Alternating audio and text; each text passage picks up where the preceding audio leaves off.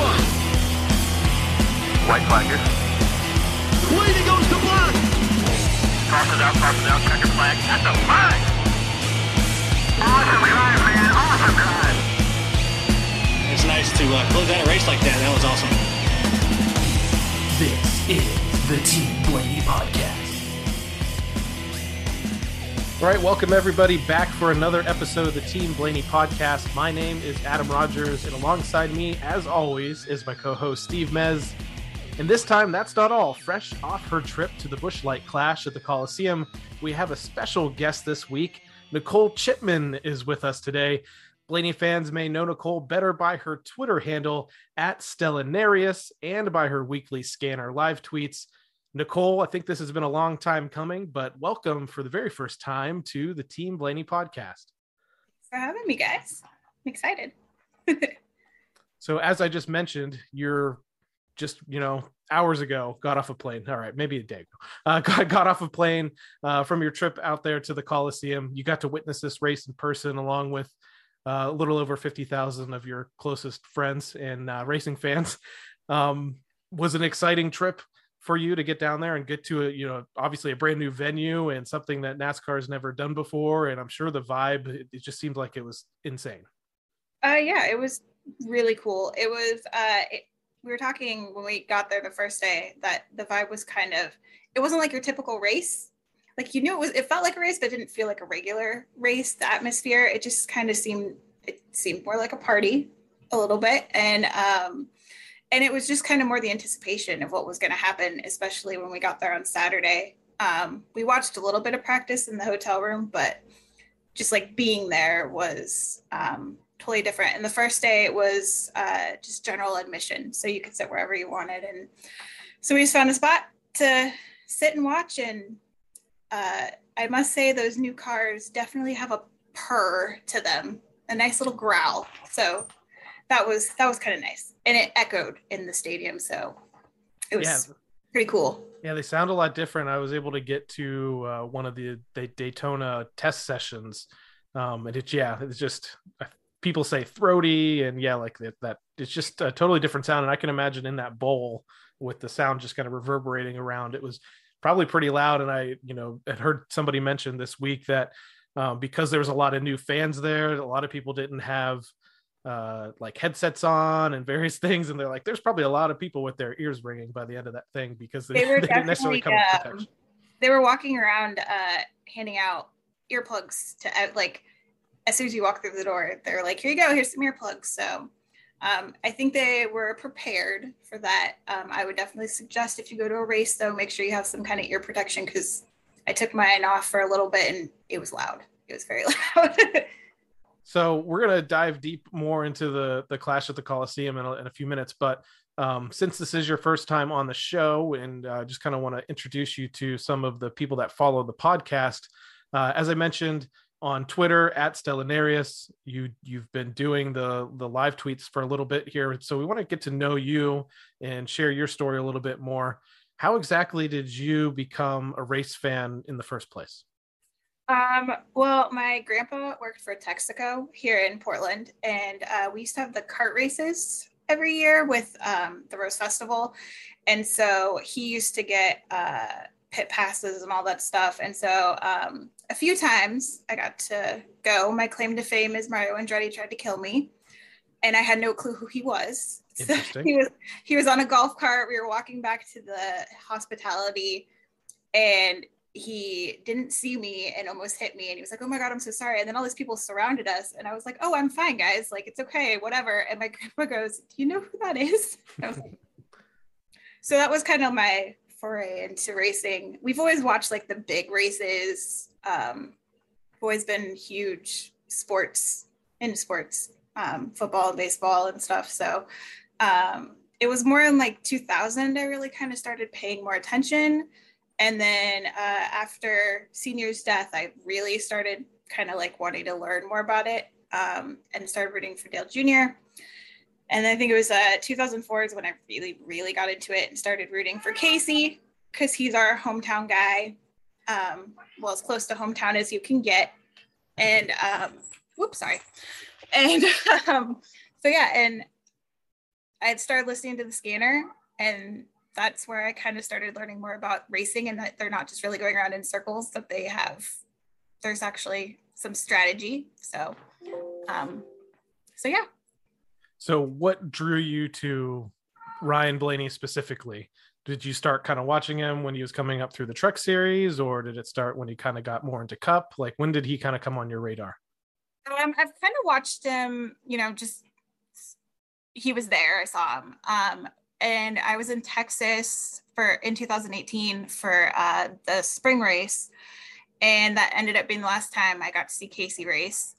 And Casey crashed out early, and so I just so happened on the fan scan I had Ryan and Bubba, and so um, Ryan had won the Xfinity race prior, so um, the day before. So I was like, whatever, I'll just he seems kind of cool, and I really liked um, how interactive him and uh, Bubba were on social media with the fans and stuff like that. Like that kind of really got me into following him. Um, and he reminds me of Casey a lot too. Like he's just like the chill, except for yesterday, except for Sunday. that different, but he's he's pretty much you know chill. He gets really feisty on the radio, which Just Casey, a little.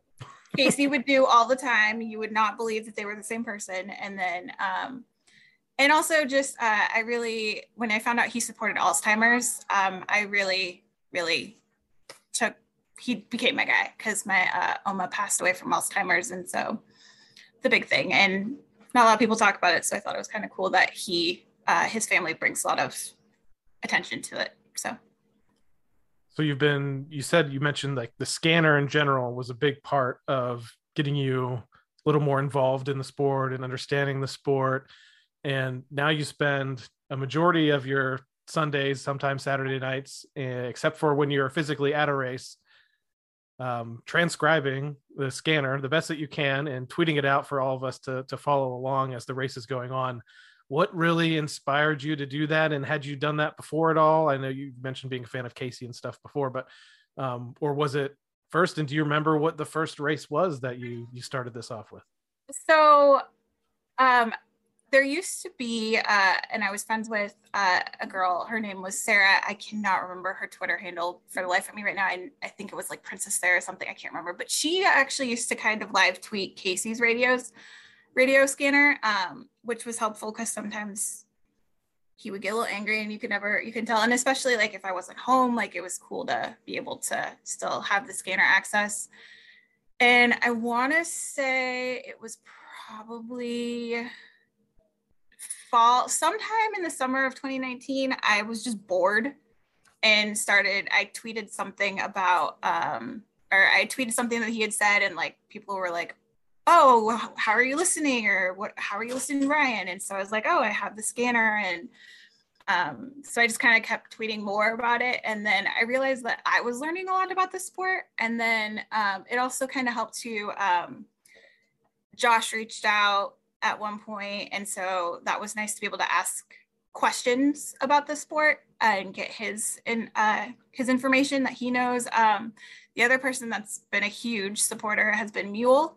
Uh, he uh, answers all of my crazy technical questions all the time or if i notice something on the in-car um, i'm like what is that for? He'll explain it to me. So um, so that's also been really helpful uh, as well to kind of like it's not just Ryan, but like I kind of the team is is very supportive. And supposedly, from what I've heard, they may use my live tweet in their debriefs.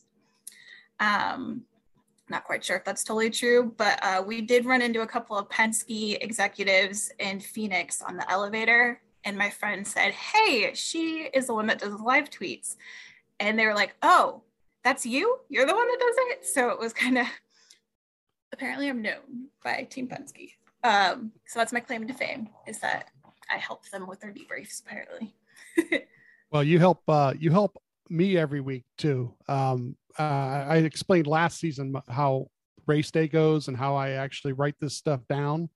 And um, my wife is literally on Twitter sitting next to me the whole time, and she fills me in on all these different things that happen that the TV doesn't catch. And if I miss something, um, because I do miss something. I might be looking down, I'm still listening, something on the TV. She catches everything, and half of half of it comes from your feed. Yeah. you know, Well, and so- so, the funny thing is, is when I'm watching the race, um, so I have the race on, I'm listening to the scanner, and I also, um, at the beginning of the pan- pandemic, a group of us that were part of the uh, Jeff Gluck Patreons, we started uh, zooming during the races uh, to kind of get that social interaction and stuff. We call ourselves the Misfit Toys, um, and so I even have that on at the same time. So I have multiple things happening and then i have the four crazy cats that are so sometimes it amazes me how much i catch while i'm Mhm. listening to it uh, that i don't miss more than I, I would think so. Well she follows she follows certain things on twitter certain people on twitter and as fast as the action is on the track and as bad sometimes as you know badly the tv might miss something because they're covering this and that happens at the same time twitter catches it. And because of who she follows she catches it. And it's amazing to watch a race like that have her like you know feeding me that extra info because it ends up in my notes all the time. I just keep writing what she says something in my left ear and i keep writing and i hear something in my right ear and i keep writing. But uh, twitter is really an amazing way to watch a race and uh, what you do with it is really incredible because the amount of speed you must have to type all that stuff out is just unbelievable. Let's thank uh, super mario's uh, keyboarding that i my dad bought me. That was how i learned to type.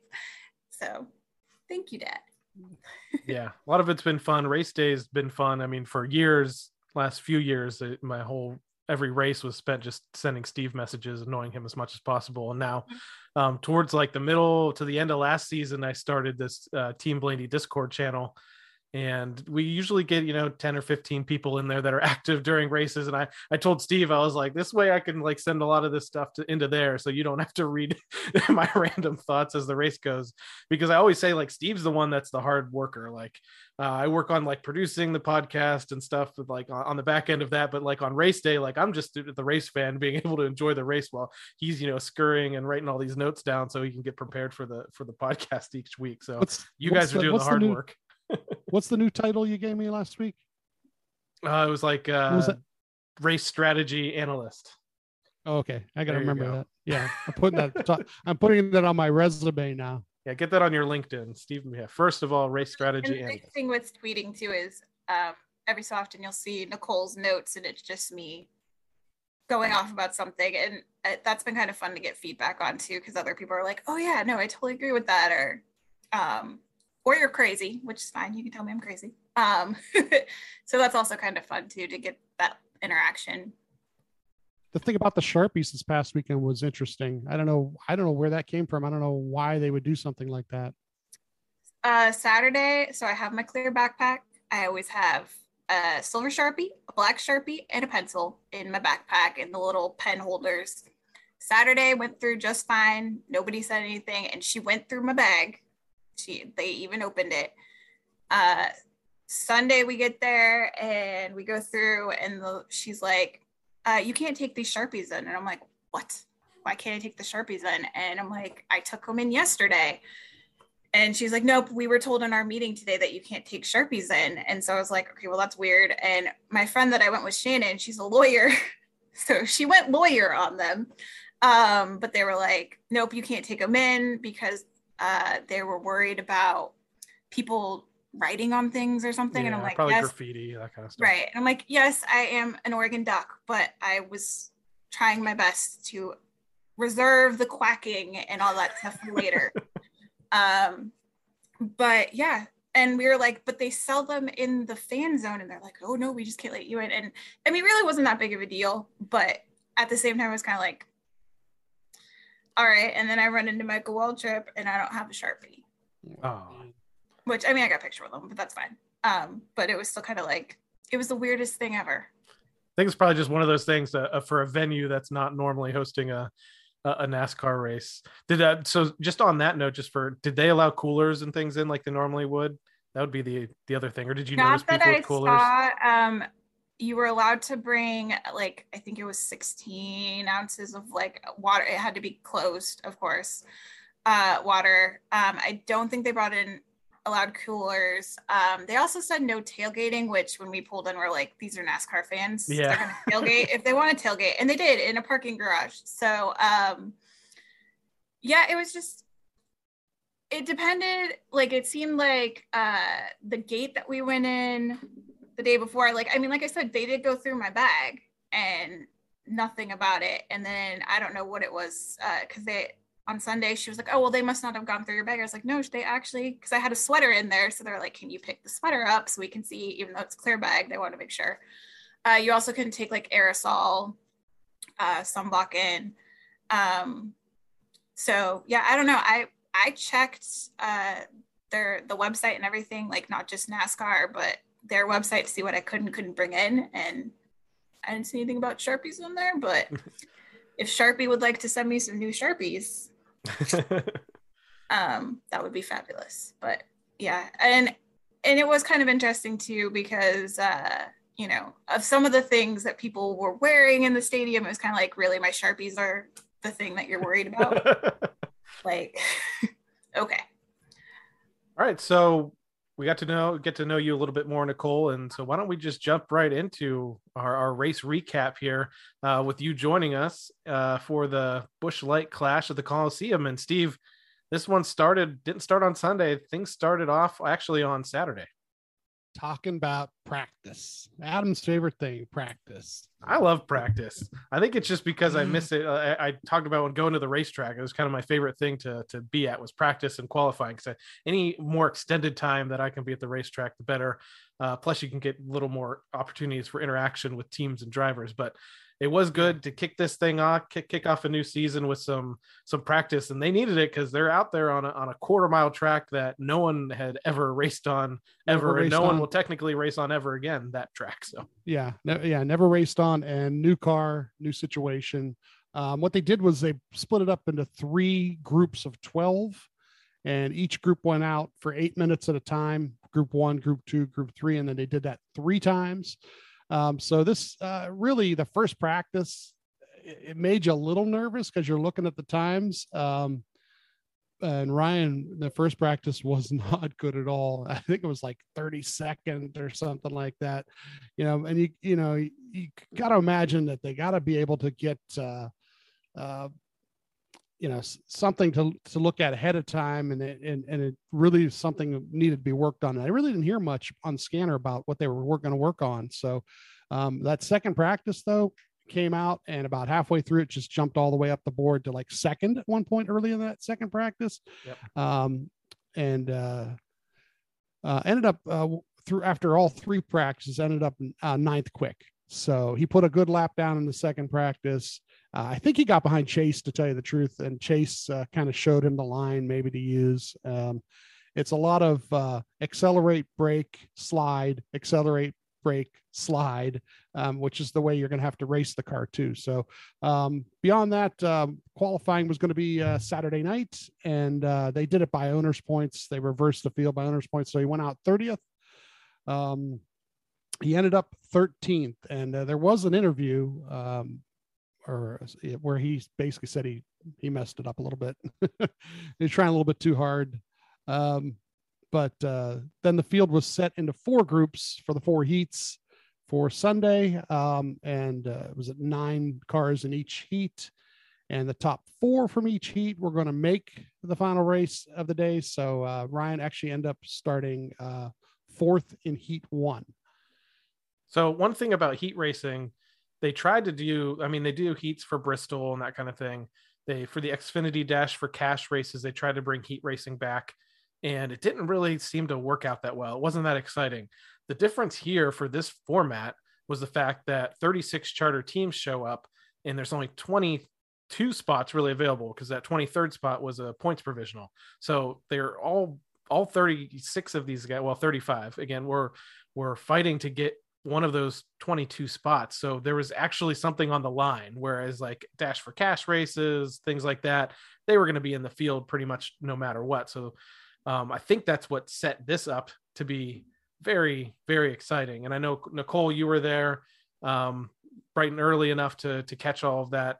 Racing. Was that something you were just kind of anticipating? Did you think that you we were going to see utter chaos, or you just weren't sure what was going to happen for these? I these heat wasn't totally sure, to be honest. I figured it was either going to be a huge cluster or it was going to be great. But, you know, Ice Cube was going to be there. So it couldn't go bad. It was going to be fine. Um, so uh, the first race was definitely um, a little bit of a, a nail biter, holding on to see what was going to happen. Um, we were down um, by turns two or uh, three and four which I don't know how it looked on TV, but from the, from my perspective, and it could just be because I was sitting by those turns, it seemed like three and four were kind of the the hot zone of the action, and um, it was just watching them go in and then break was intense. It was like every time we were waiting for someone to just spin out. Um, but Heat one, they it seemed it went pretty well. It wasn't really until they got to Austin Cindric that he started doing a lot of pirouettes. So So Steve, for Heat One, Ryan, like you mentioned, Ryan qualified 13th overall. That slotted him into the fourth starting position, which was the final transfer spot uh, into the main event there uh, for Heat One. So first heat out on the track, and the 12 teams in that heat. Yeah, and unfortunately, the the bad thing about it is he starts on the outside, and and the way this you know configuration is, the inside line is going to be the better line to start a race or to start any of these heats. Uh, the heats were 20 25 laps long, um, and within a lap, he does get get a hole and get behind somebody, and he gets to fifth at that point. Um, and uh, with seven to go in the heat is when he actually passes the 11 and gets to fourth. Now, you know, these guys the first heat of the day, the first heat on the track of actual racing. I don't think anybody really wanted to rough anybody up or push the envelope because um, I think Denny could have got to his back back bumper before it was over and and, and returned the favor. And he, he I think he decided just to be careful with his car.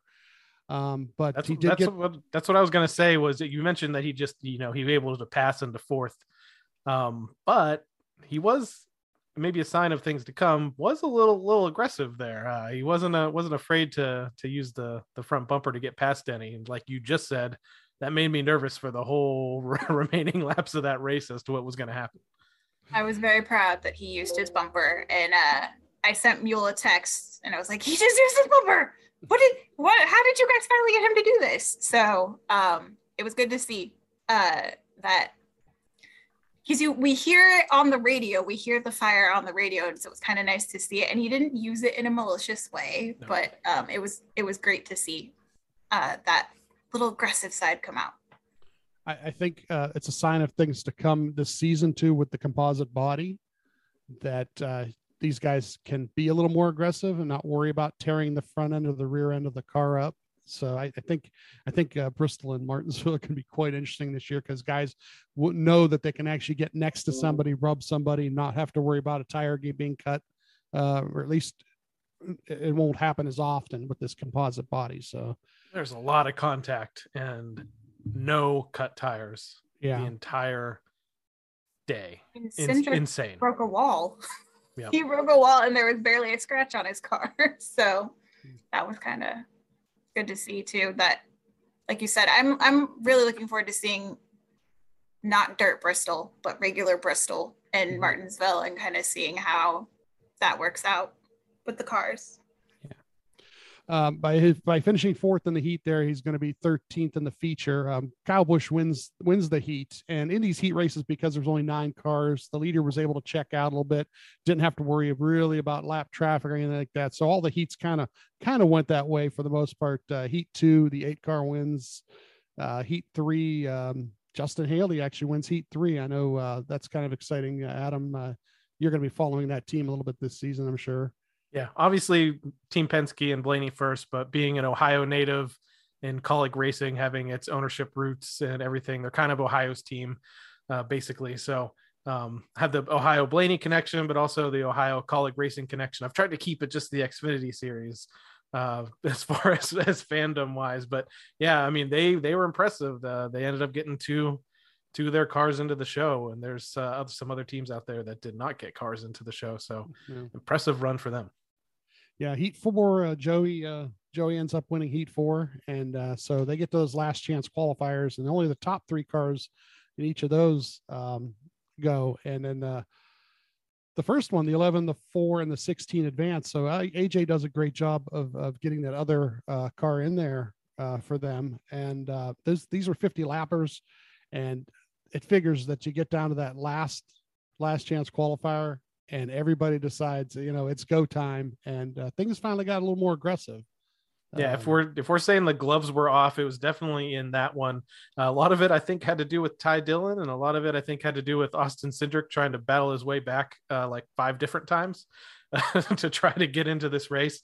Um, but I think that's what some people were looking for. The good news is, is that that race is really the only one that was chaotic throughout pretty much the entire day. But you did from heat one through four, as you said, there was a lot of a lot of contact going on uh, but not necessarily super malicious contact until I would say the four, the 42 car, uh, pretty much through that entire uh, LCQ. So, um, but I think it was just at least that only happened then. It did put them behind a little bit because they ended up having to push the start of the feature back or the main event back uh, by 30 minutes. I think probably a little bit because of of what happened there. Um, somebody but- somebody somebody called that last week Yep. yeah, I think you know the Heat's actually moved along pretty quickly, but yeah, I was like, man, I don't know that they're going to get through all of this just based on me attending a quarter mile track a lot, and I know how how cautions can can fly. So, um, with- but That's when Cindric hit the wall, so they Yep, had to that's right they had to do a little repair work. But I was a little sad that nobody wrote Austin Cindric was here afterwards. Oh, I was going to, but they took my sharpie. I so. took a Sharpie. Sharpie. Oh well. Um, the the 42 ends up uh, disqualified. Um, he jumped two different restarts, Yep. and uh, it was pretty pretty blatant. But I mean, once again, he's trying to get in, and but the thing is, is uh, he was he was leading on the last restart, if I'm not not mistaken, and He you know, was. he really didn't have to do anything but just hold his line for a couple laps, you know. Yeah, I think it was just it was made too obvious because I don't know if Bubba like spun his tires or if somebody kind of hit him from behind and lifted his tires up a little bit, but it was just it was so blatant because the outside line didn't go at all, uh, or he you know he probably could have gotten away with it, but um, he kind of took it in stride. I mean, he wasn't very happy about his first uh, restart violation, which was interesting because the way the rule was.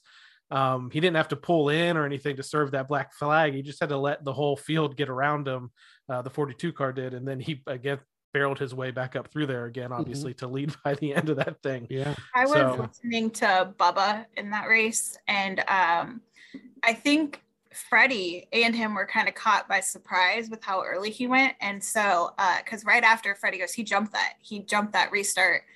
And he kept telling Bubba, like, don't push it. He jumped the restart. Like, you're fine. You're racing them now. You're not racing it. Um, so credit to Freddie Kraft. He did call call that all the way. Um, but yeah, I think because he was almost kind of like, oh, go. Like he was not ready for the the for it because he just he jumped it bad. It was because we were right there in the restart zone. So um I mean it sucks because I like Ty. And again, it was really good to kind of see some folks that we don't usually see with some aggression. Um, but I was also happy because that bit Bubba made it in. So Yeah, I was gonna say on the plus side, it did uh, that disqualification let Team Penske affiliate Harrison Burton and the 21 Wood Brothers car into the race. Unfortunately, with all the incidents that happened with Austin Cindric, the two car did not make it into the main event for the night. Uh, the clash um, uh, ends up being 150 laps with the break at uh, lap 75. Of course, uh, Kyle's leading leading him to the green there, but uh, you know, Ryan's starting 13th, which is nice because he's on the inside line. Yep. But once again, you got the outside line. When you're that far back, the outside line's trying to get down, and some people get a hole, and some people make a hole. Um, so by lap four, it kind of settles out to uh, Ryan in 15th. Um, by lap 14, he passes 47. Um, and I, I kind of noted there he was a couple tenths uh, faster than the cars in front of him. So when he did get a chance to, uh, you know, when he had a little bit of a gap, uh, he was running faster lap times to catch the guys in front of him. Um, at lap 23, uh, he passes the 20. Um, so he's up to 13th. Lap 27 passes the 34 up to 12th. And at lap 40, he passes the 41 and gets himself up to 11. So now we're looking at the top 10 here, getting getting closer to it, and not even halfway yet. Um, lap 48, uh, he does say that he's starting to get real tight. So he's starting to get a little bit of feedback for what they're going to do at the break. Um, I think this the the feeling of getting tight kind of was happening throughout the field. I think that was even something uh, that Kyle Busch had mentioned that kind of was ended up being kind of detrimental to him was that as the runs went longer, the car started getting tighter. And while these cars were handling the quarter mile and that that really sharp turns really well, um, once you kind of just you really have to muscle it around there after the car kind of gets a little bit too tight. It was kind of Uh, nice because he was saying that his uh, stability was really good. And usually that was one of his big complaints last year was always, you know, his rear stability and all that stuff. And so that was kind of a good thing to hear. I mean, I thought that, yeah, he's tight, but overall he felt pretty stable and good about it. Um, so I, hopefully that's a good sign to go. uh, lap 54, we get a caution for uh, he's up to up to 11th at this point. The 47 spins out there, and um, and you know Jonathan actually asks him um, how tight. So they start to you know use the number system to kind of break it down. He says only four at that point, so it's not real tight, but uh, you know. So oh, yeah, the first choose cone of the day. I I saw it. it. yeah, you saw it. Yeah, if anyone's Uh, not familiar, uh, Nicole, part of her uh, Twitter experience is tallying up how many choose cones uh, TV shows, and they actually even mentioned uh, that they missed it. They're like, "You didn't see it; it's off air." They did the their first choose cone there, um, Yeah. so I, I think I immediately tweeted at you that, "Yep, they've Oh, missed yeah. the first choose cone of the year." Oh yeah, no. they were probably happy I was at the race. Um, yeah, he's you know he's 11 going into the choose cone, chooses the outside row, ends up uh, row five P10. So they gain a spot on the choose cone. Um, the 14 dropped off. The eight stopped on the front stretch. There were a couple cars. Uh, now, uh, is this because of the shifting issue with these cars? You know that From what I understand, they they mentioned that um, the the failure was in the transaxle transaxle transaxle, which is kind of a new thing for them this year. Um, Reddick said that it happened when he was trying to get heat in his tires, and the 14 was all was shifting throughout the entire races. So, but they're you know Todd Gordon was on last night on XM and was talking a little bit about this as well. So Ryan's former crew chief, and they're saying they thought thought it was a heat issue, and they mentioned that on the broadcast a little bit too. They're thinking um, this really short track, the way these guys were, you know, every break they got trying to heat the tires up and just um, just got a little bit too much heat. And I don't know all the technical aspects of it, but it's something that they're going to look into. But they don't think this is going to be a that big of a problem going forward because even the other short tracks are a little bit longer, so there's more opportunity for air to flow through the car and flow, flow through all the the parts and pieces that hopefully won't cause failures like this. But I guarantee you that NASCAR and the company that supplies those parts now, since nearly everything is purchased from somewhere else now, um, are probably dissecting those things all throughout this week and trying to see if they can make it happen again. The other weird thing that had happened to the 14, and I think it was in practice the day before, is that they like broke a steering linkage, which um, which is kind of a new or new thing or a throttle linkage or something. So um, I think they're just seeing some little things here and there that parts that are going to fail and they might need to work on. But it didn't seem like anyone, even the teams, were really that alarmed. But for Reddick, you know, he dominated his heat race and was running, you know, up front in this race as well. I think he, he was the leader at the time, right? So, um, unfortunate Yeah, for those two because those those have been two interesting cars to see what they could have done throughout this main event.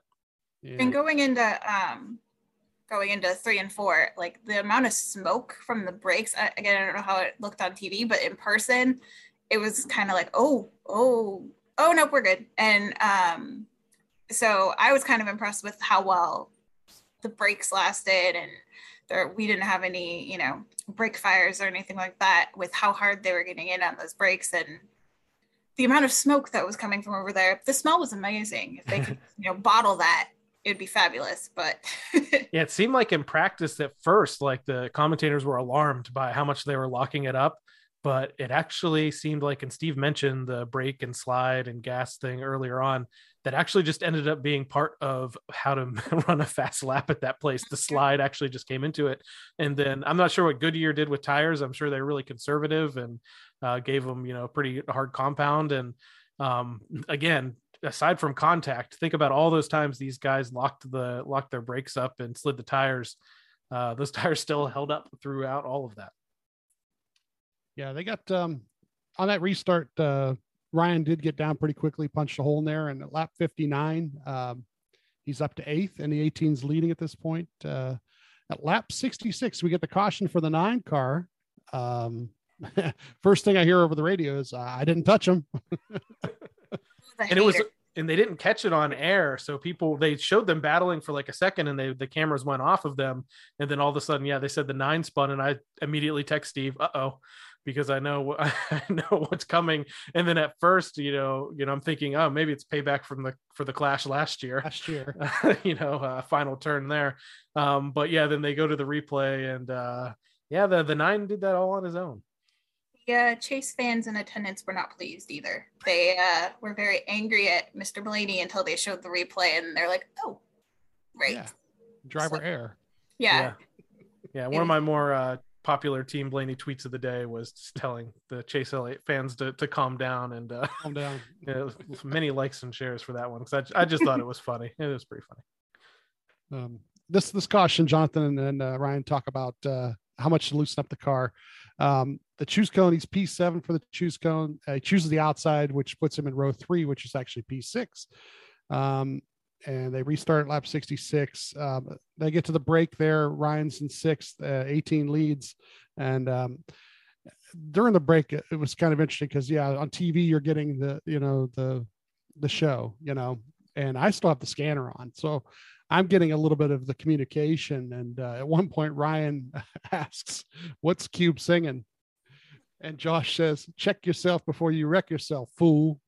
and I just started cracking up. Um, and then he says, I think Hassler is dancing down there. talk about uh, nicole the crowd we, we i've heard a lot this week and just from some of the shots and stuff they were showing on tv it seemed like a, a very engaged and energetic crowd throughout especially during this break um, but during the caution breaks i know they had the dj playing and you talked about the atmosphere being a little bit different definitely a little seemed a little bit more of a party atmosphere yeah. It just, uh, I don't know. I can't really describe it. It just didn't feel like you know a race, a traditional race, which obviously it wasn't. Um, I think uh, the DJ for like the cautions was great, especially for the new fans and if they weren't listening to the radios and didn't really know what was going on.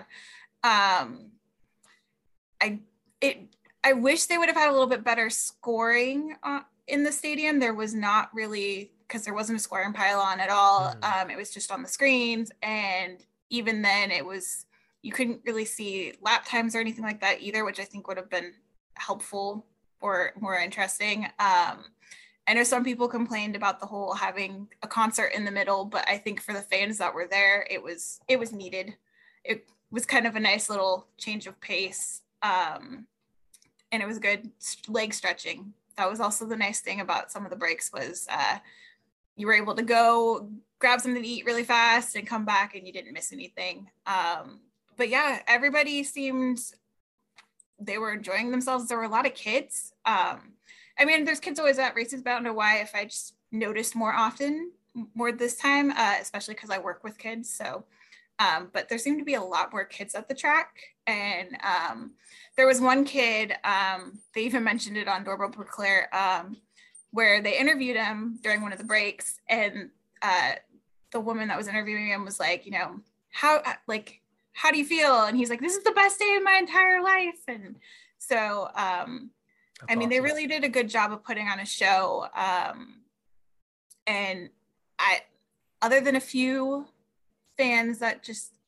were not pleasant, uh, the majority were great. And it was really great to um, definitely notice more diversity at this at the track than I have in in the past. So that was really cool as well to kind of you know see more NASCAR fans and see that there really is a lot more diversity coming into the sport now. So Yeah, I thought. I mean, I think that was their intention to have a show, bring in more people, bring in a more diverse crowd that's normally not maybe attending or watching races. And I don't know. I thought. uh I thought the halftime break was fine. I mean, there's a lot of short track races. Usually they're a little bit longer than 150 laps that will have a break in the middle anyway. So it's like they needed to do this. They needed to give them time to adjust on the cars. Um, plus, Ice Cube's Southern California icon, and he was somebody that some older fans and younger fans can relate to because he's kind of bridged some generations there.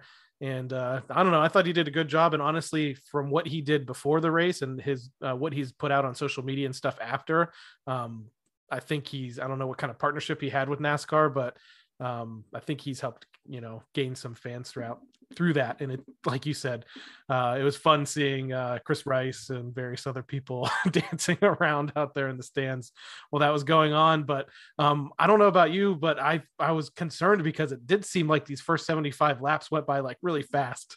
And i was like i'm not ready for this thing to be over yet. So Mm. um, luckily i mean the, the second half wasn't as fast paced but um, I was I don't know I, w- I was a little bit sad. It just seemed by it was all fleeting by too too quickly. But um, but yeah, now we'll, we'll jump into uh, to keep uh, recapping the second half of the Busch Light Clash. Yeah, right. Um, during the break, there one of the things Jonathan did say to him is that the the tires only had a couple of flat spots on them. Um, so he told him you can continue to slide the tires like you were doing. So once again, what we were talking about earlier about uh, throttle, brake, slide, you know, um, being part of the way to drive the track. Uh, he, he told him keep doing that. Um, the choose cone for the second half, he starts, uh, choose cone was P6 going into the cone. He chose the bottom row, ended up on uh, row four in the bottom, which actually puts him P7. But once again, you know, for the restarts, be on the inside line, especially a little closer to the front. Um, you you know, those front couple cars get out there just right, you might be able to freight train a couple guys and and, and move up a couple spots. Uh, so lap uh, 95, he's P7. Lap 110, he's P7. At that point, about 3.6 back of the lead. So the leaders really weren't pulling far away either, and it was a matter of uh, whether what the lap traffic would do. Um, and then lap 114 happens. Um, there was a swear word or two, um, you know, of course, and uh, TV coverage on this. I don't want to whack them too much, but they really were kind of lost um, uh, with the footage of what happened. Um, and they w- it was almost two or three laps before they caught up to you know him pulling in and why was he pulling in and then catching up with what had happened and um, you know the interview afterward he, he did say uh, you know uh, the guys raced me hard for seventh you know but on the other hand i mean it, it was kind of that time where you got to kind of figure out what you can do to get the guy get past the guy in front of you too so Yeah. So just to clarify this this incident, Erik Jones had been racing Ryan pretty hard for several laps here, and I mentioned to Steve a little bit earlier uh, before we started recording that it was something I saw coming um, from some of the wide shots where you did get to see them racing. Like it seemed like Erik was a you know tick faster than Ryan at that point in the run. And I was like, he's just going to get impatient. And I just assumed at some point he'd kind of move him a little bit. And then you just see Ryan drop from seventh on the scoring on TV down to 11th or 12th. And I was like, and I just text Steve, I'm like, did he just get, I was like, did Jones move him out? And then that's finally when TV shows Ryan like slowing to try to turn into the pits. And eventually they turn his caution on. So um, I honestly wasn't surprised that it, that it happened. I was more surprised by the fact that he thought the car, you know, the car broke enough because we saw enough other guys kind of get moved around and it wasn't until they really showed the replay that you saw him hit the wall pretty hard that i kind of understood that there's a reason why he's he's pulling off into the makeshift pits in the the center of the infield. Yeah they um you know they pull off and uh, you know it says the right rear is broken is what he said. And i don't know how much of it was broken. I mean you could tell by the damage he hit him in a certain way that it did kind of crush it in a little bit. Um, once again the composite body it's hard to tell um, sometimes when it does that what it actually damages underneath. It's not like the old bodies where you know sheet metal gets ripped away and you can see something hanging you know. Um, but what's interesting is that this caution only, uh, you know, is at lap 114, and within a couple laps, Larson destroys the 31 car. yes he does. Now, that one there is really weird because he hit him with his what his left rear. Yeah, he drove drove, him him, right down in.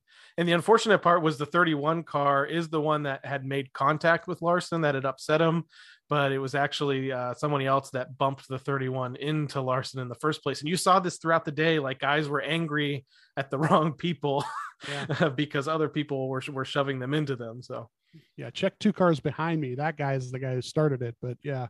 Um, but what was real interesting is I left my scanner on. I didn't even realize I still had it on. and all of a sudden they're talking, and the car is back on the track, two laps down. So And this is after Uh, they'd already reported on Twitter, uh, multiple people and multiple reporters Yeah. that they were done for the day. yeah, and we had switched over to Bubba at that point, and then all of a sudden, like I saw uh, Mule start handing him his stuff, and I was like, "What is going on?" And so I switched over to the radio. I'm like, "Are they going back out?"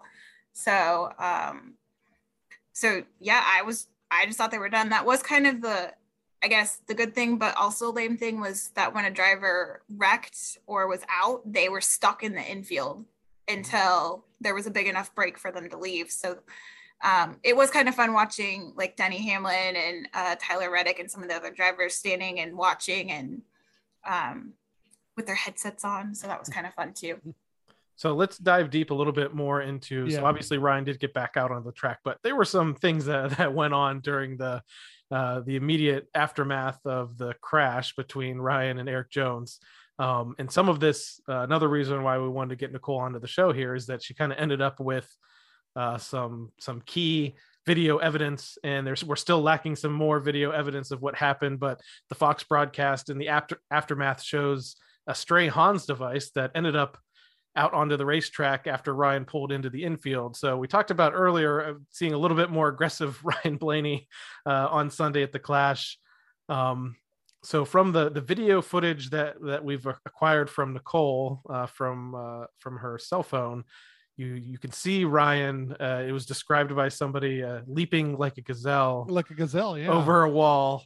And moments before, we assume again, this is only all alleged because no one has video footage from then on that he chucked his Hans device out at the track, out at the 43 car. So I have, I had just before the race was like, because I just got a new phone. And so I was like, oh, I'm going to change the photos back to, or to live. Because usually, I mean, who needs Harry Potter photos? So, uh, but I decided after Phoenix that that would be a good idea. And so I was just taking pictures because, uh, you know, Mule was down there working and Ryan was sitting on the tires. And so I was taking, taking some pictures. And the next thing I noticed, he's like leaping through the air.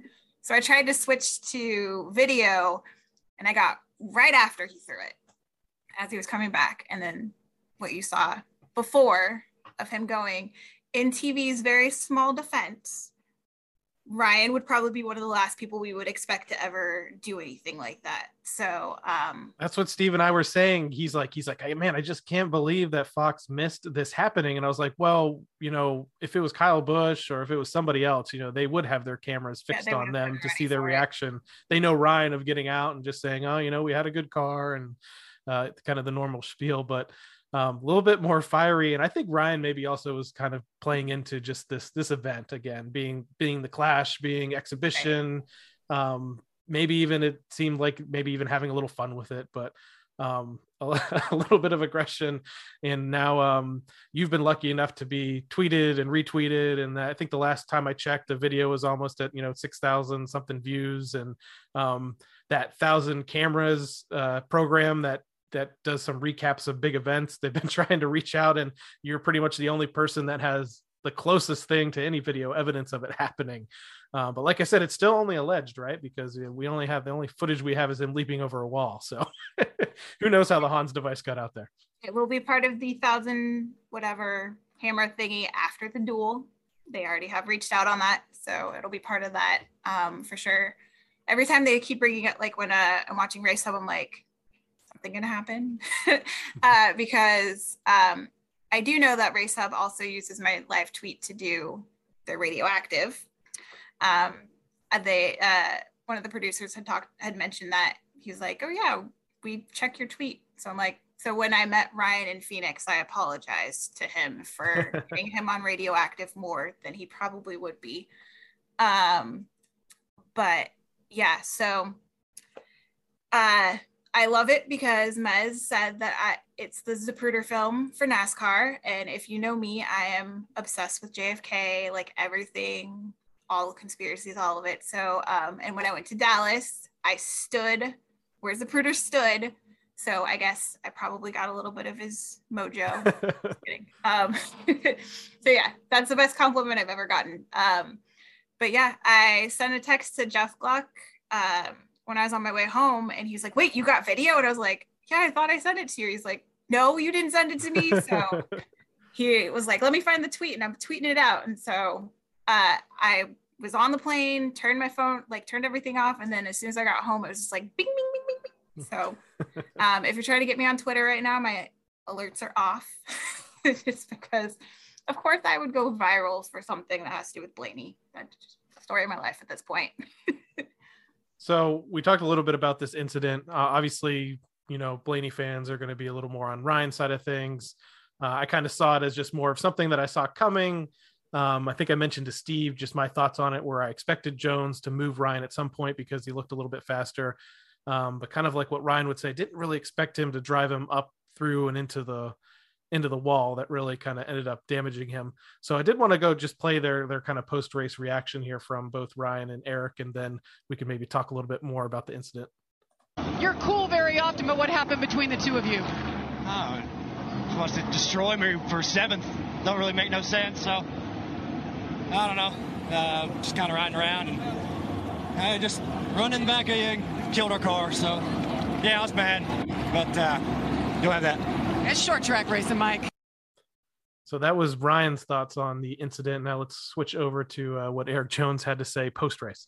Yeah, I was racing with him there, and then he brake checked me off of four, and it's like, okay, you know, no real, real reason. So uh, I didn't appreciate that, and felt like I showed it on the track. So, you know, we have a conversation, we have a conversation. I mean, it's an exhibition race, and we're out here doing what we can, and uh, I was frustrated with the move that he made, so um, that's what happened. But So that's what Erik had to say. Um, two sides to every story.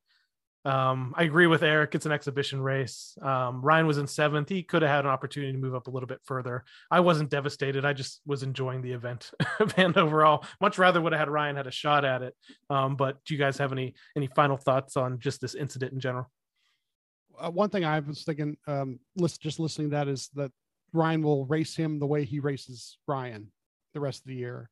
And I hate to say this about the 43 program because I, you know, we want to see the we want to see Petty to do well and be successful and still be in in Cup. But the 43 program, as the year goes on, won't be anywhere near as good as Penske's cars.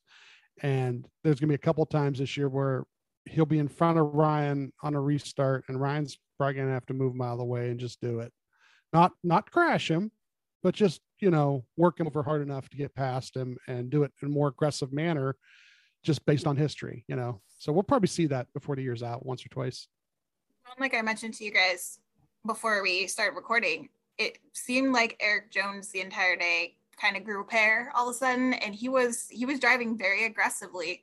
Um, I wouldn't say malicious at all, but very more aggressive than we would expect from him. Um, I think the probably the funniest part was uh, at the end of the race, they were literally like parked by each other. There was one car kind of in between them, and um, unlike Ryan's interview, they didn't play that through the whole stadium, but they did play Erik's through the stadium. And Ryan kind of looked over and then started like just messing in the car and kind of doing stuff in there. Um, I did have my video on though when that I was like, in case anything happens, I'm ready to roll. Um, but he kind of just whatever and climbed in the car as Erik was still kind of talking. Um, so that was kind of funny a little bit, especially because Erik's like, "Oh, we'll have a conversation." I'm like, "He can hear you right now." Um, so, um, so yeah, I mean, not that again, it's Ryan. I wasn't expecting him to like go hog wild or anything, but um, I was kind of like, "Come on, just go and tell him how you feel about it." Um, kind of like you know the Kevin Harvick and the Jimmie Johnson conversations. Yeah, that's what I mentioned to Steve. I was like, you know, we really haven't seen too much out of him anger wise, but the last couple of times, yeah, that, that Kevin Harvick post race talk, the Jimmie, the famous uh, Jimmie Johnson post race talk, that was that made some headlines. But um, I don't know. Like we said earlier, good to see a little bit more fiery Ryan and uh, okay with it happening during an exhibition race. Um, Steve, so pretty, post- yeah, Even his post race interview was the same old Ryan that yep, like so um i mean as soon as we got back to the hotel you know i listened to the interview and i was like oh he was pretty back to being chill again uh, he just went gazelle for a moment and then was Yeah. done um i still have no idea how what there was 50000 people or something and no, all we have is my little snippet. I don't know how anybody did not get it, but Yeah. Tony Stewart was mad on the on the broadcast. He wanted the video because he wanted to critique the throw, Yep. and then of course he wanted Fox to show his throw. I'm sure that's part part of it too.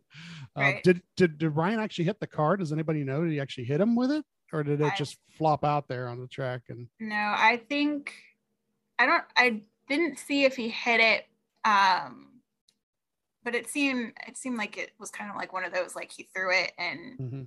it might have grazed it. I do know for a fact he did not wear that Hans device when he got back in the car. Mule had a backup. That's what I was wondering. Yeah, I wonder how There that, how that made it way back into the There car. was a bunch of people mad on Twitter. Like, did he get no? I figure that was my assumption, especially because it's it's Mule. He's he's the jack of all trades. He has everything ready to go, and I would assume you would have a backup Hans. Um, but yeah, so he did not go back out in the Hans that he tossed. So just set that straight for everybody. I almost think it was better that there's no footage of the actual throw because it could turn into one of those like uh you know ceremonial first pitch pitch situations where if he missed it completely it would make it worse. So now we just kind of have this mystery of whether or not it grazed the car or hit the I- car or not so. I I do think there needs to be a gif gif of uh, him jumping over the tires, just Oh, oh repeating it did- over and I- over again. I looped it when I was looking at it on my phone, trying to figure out how to make an actual video out of it. I was like, this is, hilarious. I could just watch this. I mean, he jumped over what, like four? They were stacked four high, which we've seen, I Oh. think, on like one of the body armor things or something. They showed him doing that like jump thing, and so I, I knew he could jump. He had Oh, hops. he was on american ninja warrior too Yeah. so i mean yeah didn't do so I well but he was I on it just didn't think he had those kind of hops after being in the car for however long it was in, and I don't think it was a leisurely Sunday drive, but my other favorite thing of the whole thing i think it was a, a nascar Casm tweet that had it was a picture of the device laying on the track and it said hans solo mhm. i enjoyed that um his so, his Ryan's tweet the next day with the uh, boomerang um, Mhm. that that was pretty good too for those who caught that. So i think that worked out uh, pretty well so steve I, I recap for the the rest of the race it was Yeah, it did I end mean- up pretty well for another team penske driver in the end Yeah, the, you know the uh, I don't even have what point here. The uh, the eight was leading when all the or I'm sorry, the uh, 18 was leading when all this happened, but uh, the 22 does end up passing uh, by lap 130 there, um, and ends up uh, winning. Uh, you know, Ryan ends up 17th with the three laps down, but he was literally in front of the leaders last couple laps, and um, you know got out of the way basically. I don't know how damaged he was, but he got out of the way to make sure that uh, that Joey could win. So. Uh, yeah, it was a pretty good day for uh, for Penske on one hand. Um, you know, it would have been great to see the the 12 up there in that top five, which is probably where you. I, I really think he would have ended up if if uh, things hadn't happened like that. yeah it seemed like a top five was manageable I was kind of hoping he was gonna be like Chase with Kevin and go back and find Erik, but he didn't do it. It's okay Yeah. though. I, I mentally did it for him. He's, you know what? Sometimes I, he's he's more big picture. He thinks big picture pretty quick Right. though. Yeah. I, I think that's what it comes down to. He's just like, you know what, this down the line, maybe something will happen and we'll do this, do something. But, you know, in the big picture, the grand scheme of things, uh, doing a public display of, you know, getting mad at somebody, you know, although throwing the Hans device, you know, it's amazing that nobody caught it because that's funny. It's like, there's no video evidence of it actually happening. I did I did suggest that he chooses a less expensive piece of equipment next time to toss, just in case, you know, those things get expensive. Yeah, Yeah, they are well- not cheap That- Yeah. That's that's amazing about Tony's Tony's helmet toss. I went back and watched it in the last day or two because of this. And Tony's, you know, helmet, those helmets even back then were not cheap. And and he had a custom painted helmet that hit the ground there, hit the hit the car, hit the ground. Yeah, so I'm kind of glad he didn't throw that because Yeah. that's uh those things are not cheap. Yeah, and I, I know the Ryan Blaney Family Foundation had uh, posted a photo of Ryan's new helmet for this race, and it had their logo real nice on the on the back of the helmet. So uh, I don't think, I mean, maybe they could have put it up for auction or something if he did toss it. Uh, but yeah, I don't think they would have been too too happy with a scuffed up helmet after that. So The Hans up, yeah, that's true. they would probably get a pretty penny for that, especially since nobody thought actually thro- be thrown. So Team Penske driver wins this inaugural uh, Busch Light Clash at the Coliseum.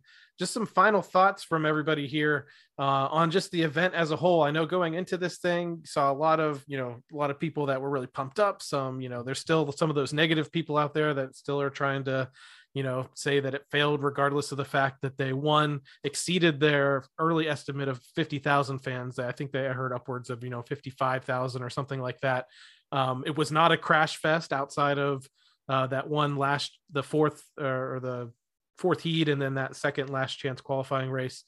Um, the cars debuted pretty well and handled really well on a track this small. Um, entertainment seemed like it was good. The crowd seemed like every, they were enjoying everything.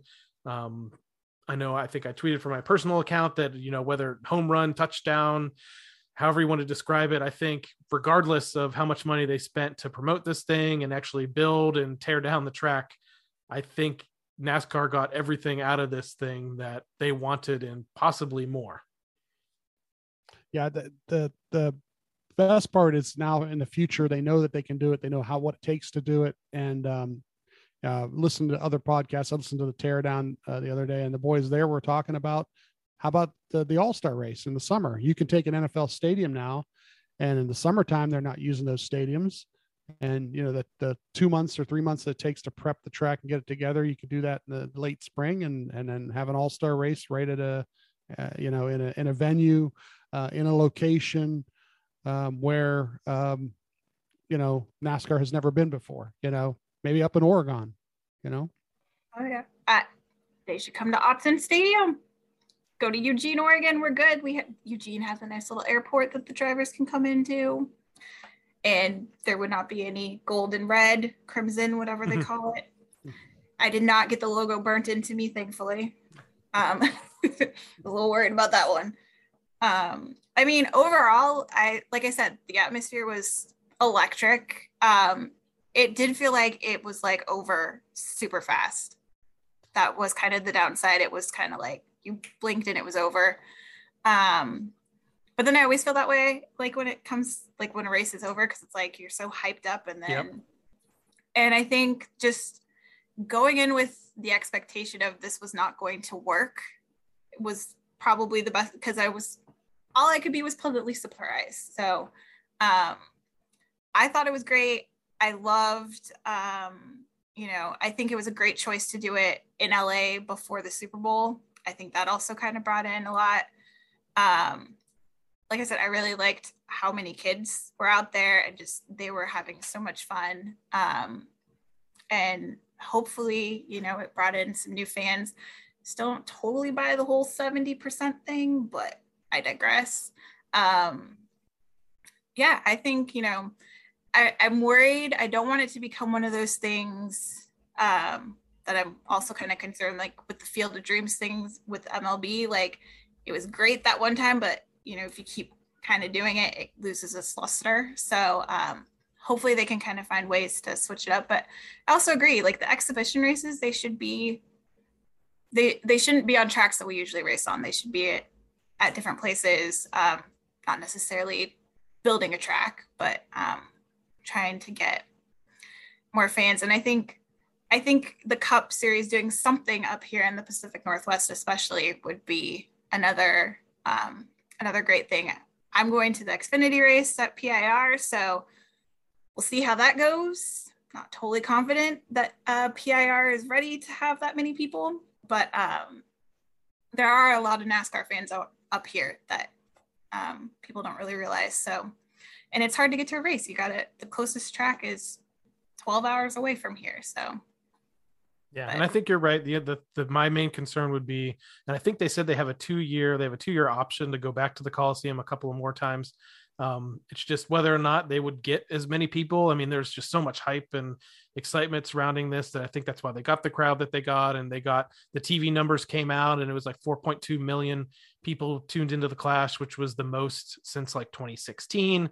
It was higher uh, higher ratings than all but I think four NASCAR races, Cup races in all of last year. It had a thousand more people watch this race, or a hundred or a million more people. Sorry, watch this race than the um, the Cup Series championship race at Phoenix. So ratings wise, it was success. Attendance wise, it was success. Event wise, it was success. But I hope that it's more of an inspiration for future events because I don't I was super hyped this year. I don't know if I would be as hyped again if they go back there specifically. I know Steve's mentioning them being able to go to like some other NFL stadiums and things. The only thing to to maybe kind of ruin that plan is the fact that the Coliseum was built for the Olympics and those stadiums are bigger uh, field wise, area wise. So they were saying it to fit into some other NFL stadiums, it might need to be like a 0.2 mile track, which if you listened to the podcast last week, they did run a 0.2 mile track in the uh, 60s and 70s. Uh, that Richard Petty won, I think, the last race on a 0.2 mile track in New York. So again, till still technically possible, but it does at least they know they can build a temporary track somewhere if they have to that they can get uh, a venue together for. So I hope this whole thing serves as an inspiration for the future. Um, I think it's well, you know, it's we should celebrate NASCAR for trying something and thank hopefully it paid off uh, i think big time and now really uh, we just have to turn our attention straight to the great american race that's coming up in a couple of weeks here so we're gonna we'll take uh, the sport will take the week off uh, we have the super bowl this weekend and then we're going straight into daytona the week after there with practices starting on tuesday and i think steve and i talked about what we'll do a, a, a race preview uh, specifically for daytona uh, that'll probably drop on Tuesday. Um, it'll be good because, or drop on Wednesday because it'll Wednesday be good morning, because yeah. we'll get some. They'll have a couple of practice sessions in on Tuesday, so we can have an idea a little bit more beyond what we saw just at the testing uh, at Daytona. So, um, so yeah, I mean, Nicole, uh, like I said from the the start, we've been wanting to get you on the show. Um, maybe we'll have you back on a, a, couple more times this season if you're if you're willing to come on. But really appreciate you coming on and just giving your insight from being at kind of this historic race in the first place. Well, and I love listening to you guys anyway. So, and you guys have been number one supporters. So, anything I can do for you guys, I'm down for it. So, thank you for having me. And thank you, everyone, once again for tuning in to this episode of the Team Blaney podcast. If you'd like to learn more about myself or co host Steve, just check out our debut episode from our first season last year that dives deep into our Blaney fandom. You can interact with us on Twitter and Facebook at Team Blaney and on Instagram at team.blaney. And you can interact with Nicole here at Stellanarius on Twitter. And you can catch her musings throughout the week and then also her uh, weekly scanner live tweets that are really interesting. And I think I called it kind of a must follow for race day at Stellanarius. Um, you, you'll see us retweeting her stuff uh, on the week over the weekend and throughout the week as well. Check that out. Um, finally, we encourage you to help support the Ryan Blaney Family Foundation. This organization, championed by Ryan and his family, supports causes like the Alzheimer's Association and UPMC Sports Medicine. You can find out more about the foundation online at ryanblaneyfamilyfoundation.org or on all of their active social media channels. So, for my co host Steve Mez and special guest Nicole Chipman, I'm Adam Rogers. We'll catch you next time right here on the Team Blaney Podcast.